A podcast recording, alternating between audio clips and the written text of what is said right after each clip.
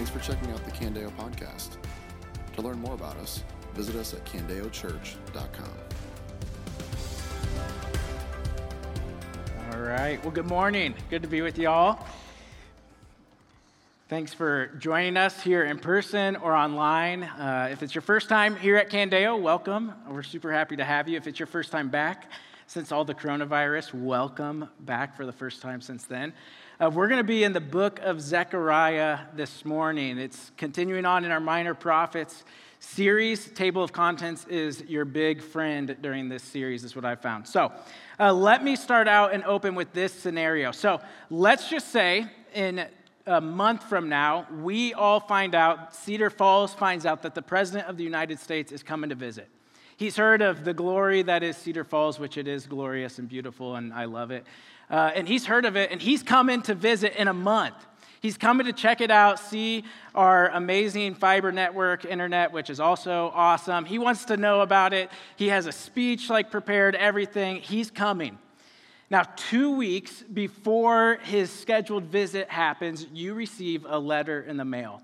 So you get home, you check your mailbox, you find a letter in there, and this thing looks like the most official letter you've ever seen in your life. So you open it, you pull it out. It's, of course, just incredible stationery, beautiful stationery, and it's a handwritten note. And on this handwritten note is first, it's addressed to you. So your name is like, Dear you, not you, but your name uh, Dear you, and you read this. He says, I'm super eager for my visit to Cedar Falls. I can't wait. I've heard so much of the city. I want to be there. Uh, in fact, I've not only heard so much about your city, but I've heard so much about you. I've heard so much about you and what you have done for your community, and I want to meet you. Though my itinerary is super full, I'm going to carve out an hour of my visit to have a private meeting just with you a personal one on one meeting, no cameras, no journalist, no even Secret Service, just me and you. I want to get to know you. Sincerely, Mr. President. Like, what is your reaction in that moment when you read this handwritten note from the President of the United States that he wants to have a meeting with you? It's like, first off, is this a prank? Like, where's the like cameras the hidden cameras that like now jump out? Like no it's not a prank. It, you verify it. This is the real deal. You are going to have a meeting with the president of the united states two weeks from that day. How do you react what changes about your life in the next two weeks? You're for sure not speeding. Like, I'm not getting any tickets. I'm only eating salad. Like, I'm going to look amazing for my interaction with the president. Like, it changes everything. Like, imagine how you react in that moment as you are anticipating a personal sit down one on one meeting with the president of the United States. Like, I don't care what you think about him. I don't care how cool and collected of a person you are. That reality, getting a letter like that, the weight of it would change everything about your life for the next two weeks. You'd obsess about this question Am I ready? Am I ready to meet the president? Like you'd be preparing lists of questions, you'd be doing research, make sure you're informed on the issues, make sure you're informed on current events. You'd probably try to figure out at least some way to thank him, like that, that feels like appropriate and worthy of the moment. None of us get a letter like that and respond like this Oh, cool. That's nice.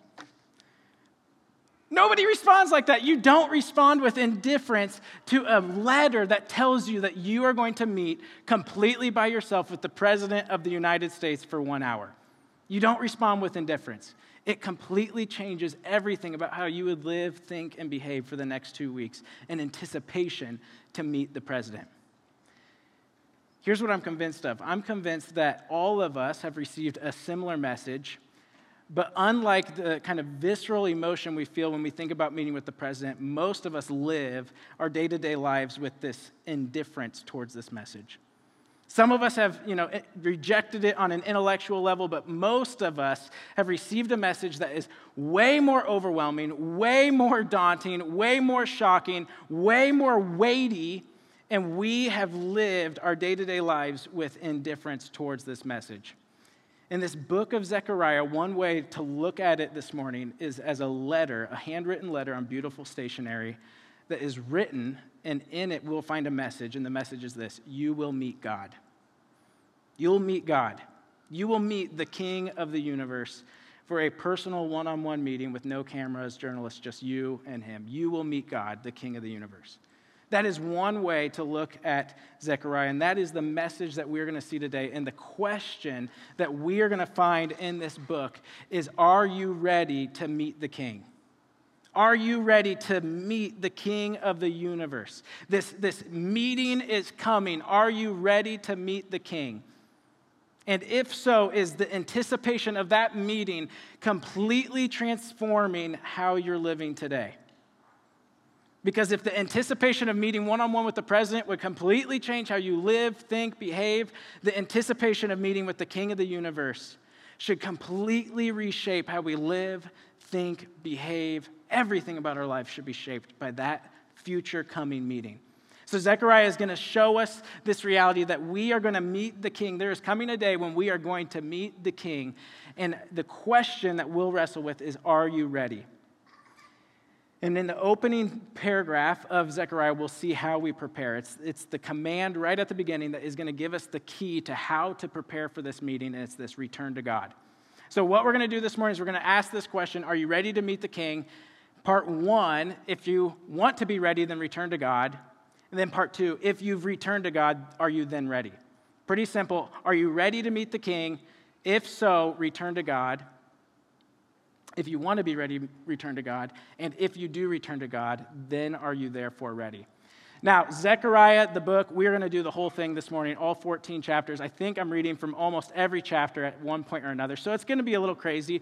And Zechariah is a wild roller coaster of a book if you were to read it straight through. It's not linear, it's just all over the place. It starts with these eight nighttime visions. It follow, it's followed by some commands. And then part two of the book are these future prophecies that's difficult to kind of figure out if they're for the people in Zechariah's day, are they for other people, are they for us?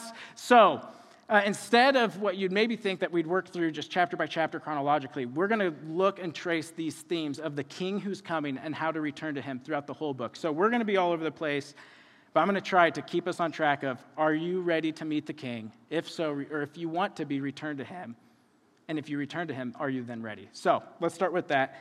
If you want to be ready with the king, return to him. So open up to Zechariah 1 to see this initial command return to me. So Zechariah 1 1 through 6 starts this way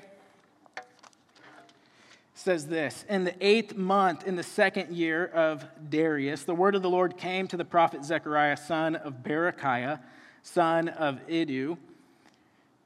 The Lord was extremely angry with your ancestors. So tell the people, this is what the Lord of armies says Return to me. This is the declaration of the Lord of armies. And I'll return to you, says the Lord of armies. Do not be like your ancestors. The earlier prophets proclaimed to them, This is what the Lord of armies says turn from your evil ways and your evil deeds. But they did not listen or pay attention to me. This is the Lord's declaration. Where are your ancestors now? And do the prophets live forever?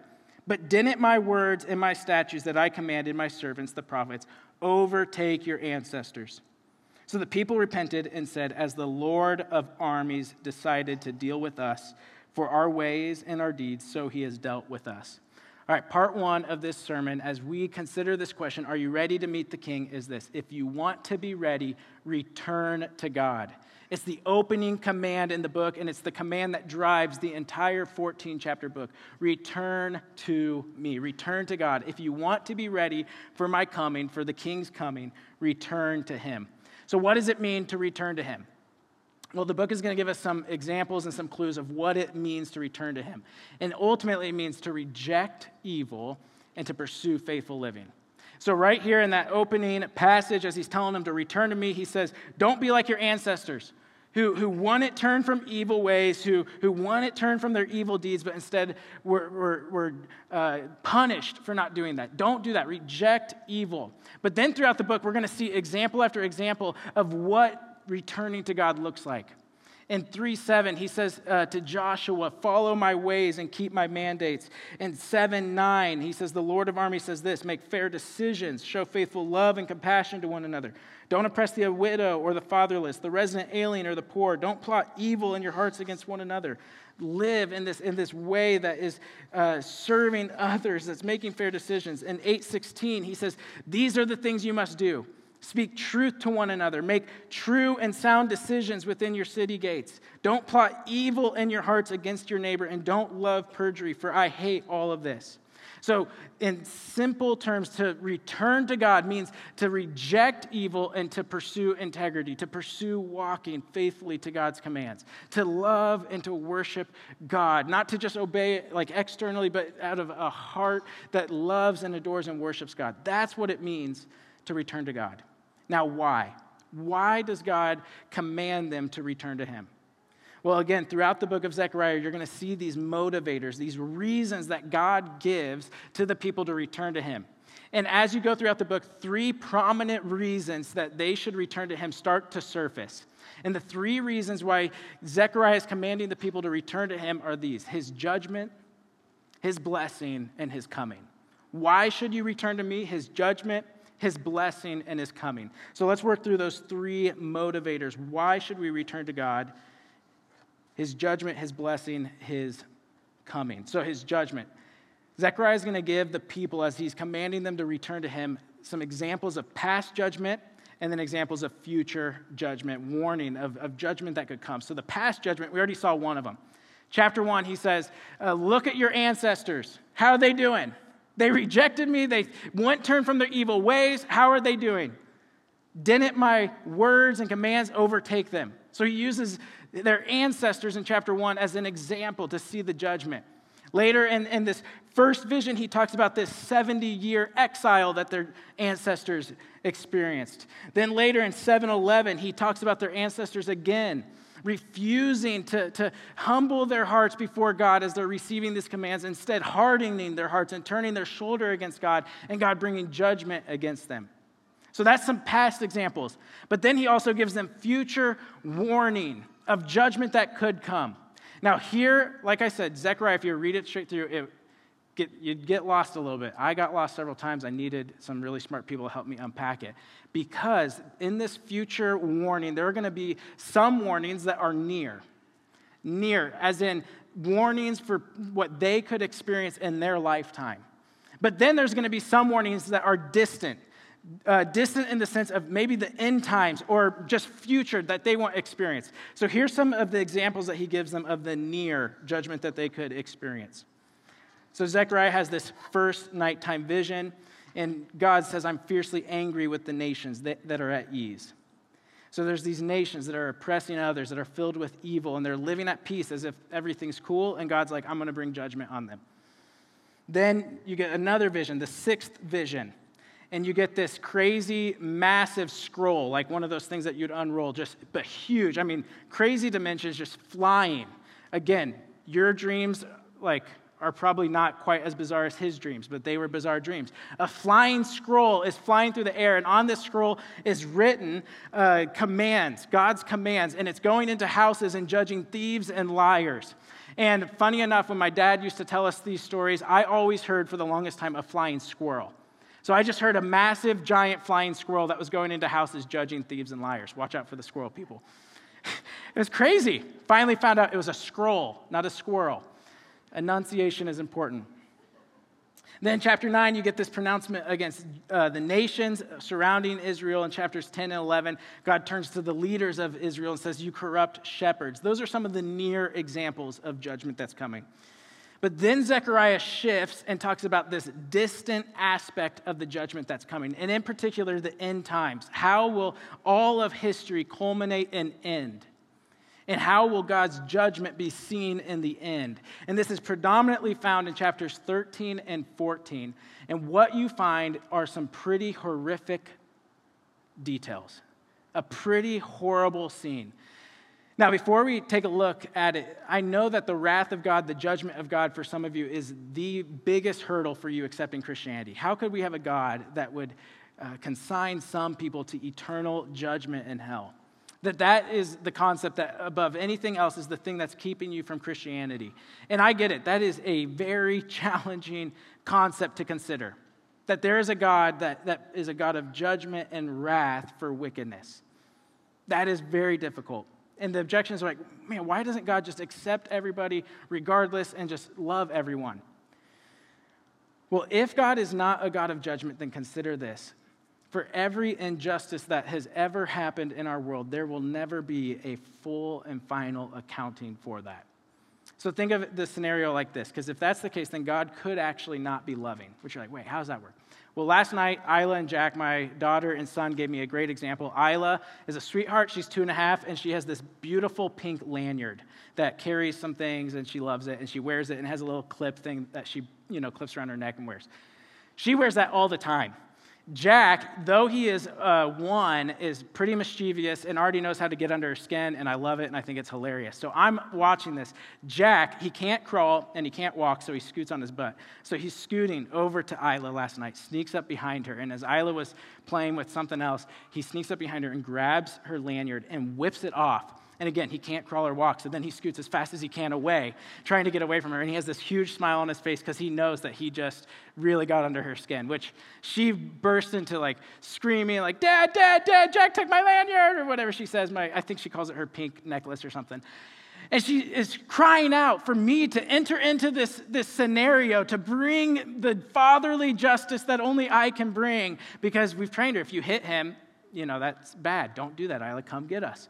But imagine what would happen if, as she's crying out, Dad, Dad, Jack took my pink necklace, if I looked at her and I said, You know what? I kind of just accept whatever happens and I don't really hold people or hold Jack accountable for what he does. I'm not going to be a dad of judgment, so I'm not going to enter into this. What would she accuse me of? Now, she said this I have the most incredible two and a half year old. If she said, Dad, you are not a dad of justice, and you therefore do not love me, you know, that would be amazing. We should take her on a game show. But that's what her tears would communicate. Dad, if you loved me enough, you would enter in and take up my cause. I understand that a God of wrath and judgment is a very challenging concept for us to understand. But if God is not a God of judgment, then there is no final vindication for those of us who have faced injustices. We are very aware of injustices in our world right now. And if there is not a God who holds people accountable for their wickedness, then there is no final vindication for the injustices that people have faced. And anyone, therefore, who has faced injustice in this world would look at God and say, You don't love me. In order for God to be loving, he has to be just. So, what is this, this final scene that Zechariah depicts? Like I said, it is honestly horrible. Uh, in chapter 13, at one point, he describes this as two thirds of the land dying, two thirds of humanity dying. Uh, in chapter 14, you get a scene of just this grotesque battle that happens uh, where nations are surrounding Jerusalem, and those who are in the city are facing horrible atrocities of war. Those who are outside of the city, who are attacking the city, God sends a plague, and it, the description is, is, is as if people are disintegrating where they stand. It's a horrible scene of God's judgment against wickedness. Now, Christians over the years have, have understood these, interpreted these events differently, but what all Christians agree on is that Christ is coming back and there will be a final judgment. Those in Christ to eternal life, and those not in Christ to eternal judgment in hell. And this should motivate us, Zechariah claims, to return to God to not be cavalier about our sin, to not be cavalier about our indifference to the existence of God, but to return to Him.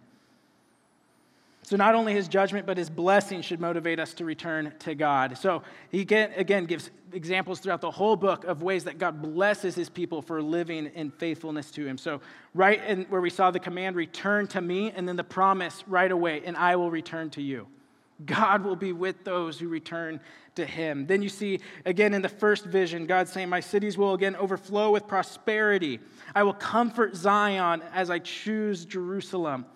Then you get this long passage in 8:12, and I'll read a, a, good chunk of it. It says, For those who sow in peace, the vine will yield its fruit, the land will yield its produce, the skies will yield their dew. I will give the remnant of these people all these as an, an inheritance. There's just this abundance as people are faithfully returning to God. And he says, Don't be afraid, let your hands be strong. Uh, I, I, I will resolve again to, to, to care for you. And then he gives them the command speak truth to one another. He's saying, As you faithfully return to me, I will, I will bring blessing in my blessing. Then in 10, 6 through 8, he says, I will strengthen the house of Judah and deliver the house of Joseph. I'll restore them because I have compassion on them. Again, these are examples that are near. This is a near aspect of his blessing for the people that are, are hearing this from Zechariah. But then again, there's a distant aspect to his blessing where he says, in the midst of this horrific battle in chapter 14, that on that day, in verse 8, living waters will flow out of Jerusalem. In the midst of this, this chaotic scene, living waters will flow out of Jerusalem, half of it towards the east, half of it towards the west, in summer and winter. And on that day, the Lord will become king over the whole earth. And then he goes on to say, Jerusalem will dwell in security. So you have this, this promise, this, this reason to return to him is because of his blessing. He's a God who blesses as we walk faithfully with him. Return to him. Those who walk against his commands, consequences, rejection. Those who walk in his ways, in his commands, blessing. Now, if you've been around Candeo or Christianity for a while, you're starting to maybe have a radar go off of like, man, okay, I thought we were saved by grace alone. I thought that we can't do anything to make God love us more or love us less, but I'm hearing like this, this judgment for wrong, blessing for good. What's going on here? Yes, absolutely. We are saved by grace and grace alone, and there is nothing that we could ever do to make God love us more and love or love us less. And yet, we are absolutely able and capable of bringing more pleasure or more displeasure to God. That does bring more blessing or more consequence. Consider this again my kids. I have an unconditional love for my kids as their father. Like Natalie and I have gotten this habit where we look at our kids at night as they're sleeping. And regardless of what happened during the day, it's just you look at this kid and you just, you, are filled with love and delight as they're just sleeping there. And you're like, oh, I love him. I love her. And that like Zephaniah 3:17 picture of God who sings over us and delights in us. That's true. And yet, while that is true, I can sim- simultaneously be very displeased at Isla and bring consequence into her life. And though that's true, I can also simultaneously have times that I feel the blessing of our relationship more, that brings joy and life and delight. Listen, we cannot do anything if we are in Christ to lose or have our security as God's children threatened. And yet, we can have times where we are, are walking in step with God's commands that brings blessing or we can have at times where we're walking out of step with God's commands that brings consequences. It is the way that God has designed this world. It is absolutely true. If you consistently ignore the commands of God for your life, in general, your life will not be as good. If you are constantly having like infidelity problems, there is consequence to that, the, the, the brokenness that results from that. If you are consistently having fidelity and faithfulness to your spouse, there's blessing that comes to that. That's how God has designed his world. Though we can't do anything to lose our status as God's children, we can, in fact, experience more blessing or more consequence because of our behavior. So, those are the first two reasons. What's the third? He is coming. All throughout Zechariah, you will see over and over again this, this reality that God is coming. And again, same with judgment and blessing. There's a near promise of this and a distant promise of this. For the people in Zechariah's day, 520 BC, Zechariah is a peer with Haggai. They're returning from exile. Haggai and Zechariah's ministry was to encourage them to rebuild the temple. So, all throughout Zechariah, you're going to see God's desire and promise that He is going to dwell with His people again. The first vision in 116, He says, I've returned to Jerusalem and my house will be rebuilt. The third vision in 210, daughter Zion, Zion, shout for joy and be glad, for I'm coming to dwell with you. 8 3, the Lord says, I'll return to Zion and live in Jerusalem. So these people are getting all these promises of, of the, the, tru- the truth that God is coming. And that should motivate them, there, them, therefore, to return to Him. But it's also true in this distant aspect that Zechariah is going to bring to mind for us. He says in 9 9, uh, where he promises for the Messiah to come, that uh, the king is coming to you. He's righteous and victorious, humble, riding on a donkey, the colt, the foal of the donkey. He says in 14:1, looking to that day of, of that battle and of the restoration, he says, Look, a day belonging to the Lord is coming when the plunder taken from you will be divided in your presence. And then he says again in 14:9, on that day the Lord will become king. The Lord, the king, is coming. Are you ready? Are you ready to meet him? For them, that was true. For us, that is true. In light of his judgment, in light of his blessing, in light of his coming, are you ready to meet the king? Now, if we've heard those reasons and we've decided, yes, I do want to return to God, I do want to be ready, I do want to live faithfully in light of the coming king, in light of the reality that I'm going to meet him. Part two, are we then ready to meet the king? If I return, am I then ready to meet the king? And the way Zechariah is going to answer that is by giving us a story of a person in this time who does, in fact, meet with the king. So turn to Zechariah 3. This is where we're going to end today. And think back to that presidential analogy. Instead, let's say, of you receiving a personal note from the president saying he wants to meet with you, the president tells all of Cedar Falls, pick one person for me to meet with for an hour. You all pick one person that you think I should know from Cedar Falls. If I know anybody from Cedar Falls, who is it? And so we get together and we're trying to think of, man, who would be the right person to put before the president? Is it the mayor? Is it the president of the, of the university? Is it some philanthropist who's done so much for our community? Is it a successful businessman or businesswoman? That essentially is how this story begins in Zechariah 3:1. It's as if all the Israelites came together and said, man, who is it among us that given their devotion to God, given their sacrifice for Him, giving their service to the Lord, could possibly be worthy to stand in His presence. And it's like, oh, Joshua, the high priest, surely he would be the guy. Surely he'd be the guy. So here's how Zechariah 3:1 starts. It says, Then he showed me the high priest Joshua standing before the angel of the Lord. So Joshua goes into to the temple, and in the temple there's layers, and in the inner layer is the presence of God. And Joshua goes in.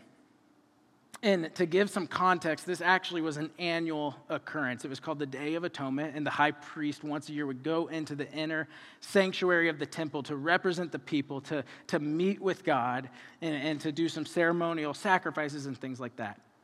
But not only would this person have to be someone who is devoted to God, who would have to serve God, but they would also have to go through this extremely complex and laborious purification process leading up to it with all these like ritual bathings and cleansings and, and cl- the way they clean the robes and prepare them. And it was weeks that they would prepare for this moment where they would step into the presence of God. So, this is what Joshua, the high priest, has gone through a life of devotion to the Lord and all of this ceremony, ceremonial cleansing before he enters in. And it's as if Joshua steps through the curtain and this is what he experiences. So, verse 1 again. Then he showed me the high priest Joshua standing before the angel of the Lord, with Satan standing at his right side to accuse him.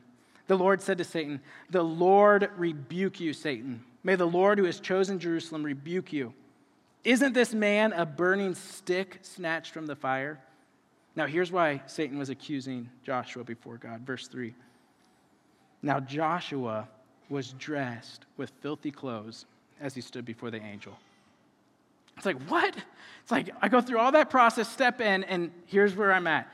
Joshua was dressed with filthy clothes before the angel, head to toe in complete filth. In the presence of God, Joshua, the high priest, is covered head to toe in complete filth. What is going on? Why? It's because the stain of sin in Joshua's life was too deep for a life of devotion, a life of service, a ceremonial purification process to get rid of. The stain of sin was too deep. And when he was in the presence of God, it was revealed that compared to the holiness of God, Joshua in his sin was still covered head to toe in his filth. Here's the deal when we compare ourselves to other people of how worthy am I for God compared to that person, we could come away potentially feeling pretty good about ourselves. But when our frame of reference shifts from how good am I compared to other people to how good am I compared to the perfect holiness of God, all of us realize that there is an insignificant difference between my worthiness to meet with God and your worthiness to meet with God. It's as if two people are rolling around in the mud and you both get up and you're like, hey, dude, I'm cleaner than you because my elbow doesn't have any mud on it and yours does. It's like, there's an insignificant difference between my cleanliness and your cleanliness. Like, no restaurant's letting either of us come in like this. Like, it's insignificant. And when Joshua was standing in the presence of God, that was revealed. A man who, if anyone has any chance of being in God's presence, he would be it, is still covered head to toe in filth before him. So, this, I think all of us could probably start to get pretty frustrated. It's like, Zechariah, we just went through 14 chapters of you saying, Return to me, here's the reasons why. And yet, when, when we put someone before the king who maybe has a shot, still covered head to toe in filth. How do any of us have any chance to meet the king? How could any of us be ready to meet the king if this is the case? The only way that we could be ready to meet the king is if we are cleansed by God's grace. Look what happens, verse 4. So the angel of the Lord spoke to those standing before him Take off his filthy clothes. Then he said to him, See, I have removed your iniquity from you, and I will clothe you with festive robes. Then I said, Let them put a clean turban on his head. So a clean turban was placed on his head, and they clothed him with garments while the angel of the Lord was standing nearby. This this scene as Joshua is covered head to toe in filth. God is removing the filth of his sin, the filth of his iniquity, and replacing it with clean robes, a clean turban, a clean garment, so that Joshua could stand in his presence. Totally worthy to be there with the king.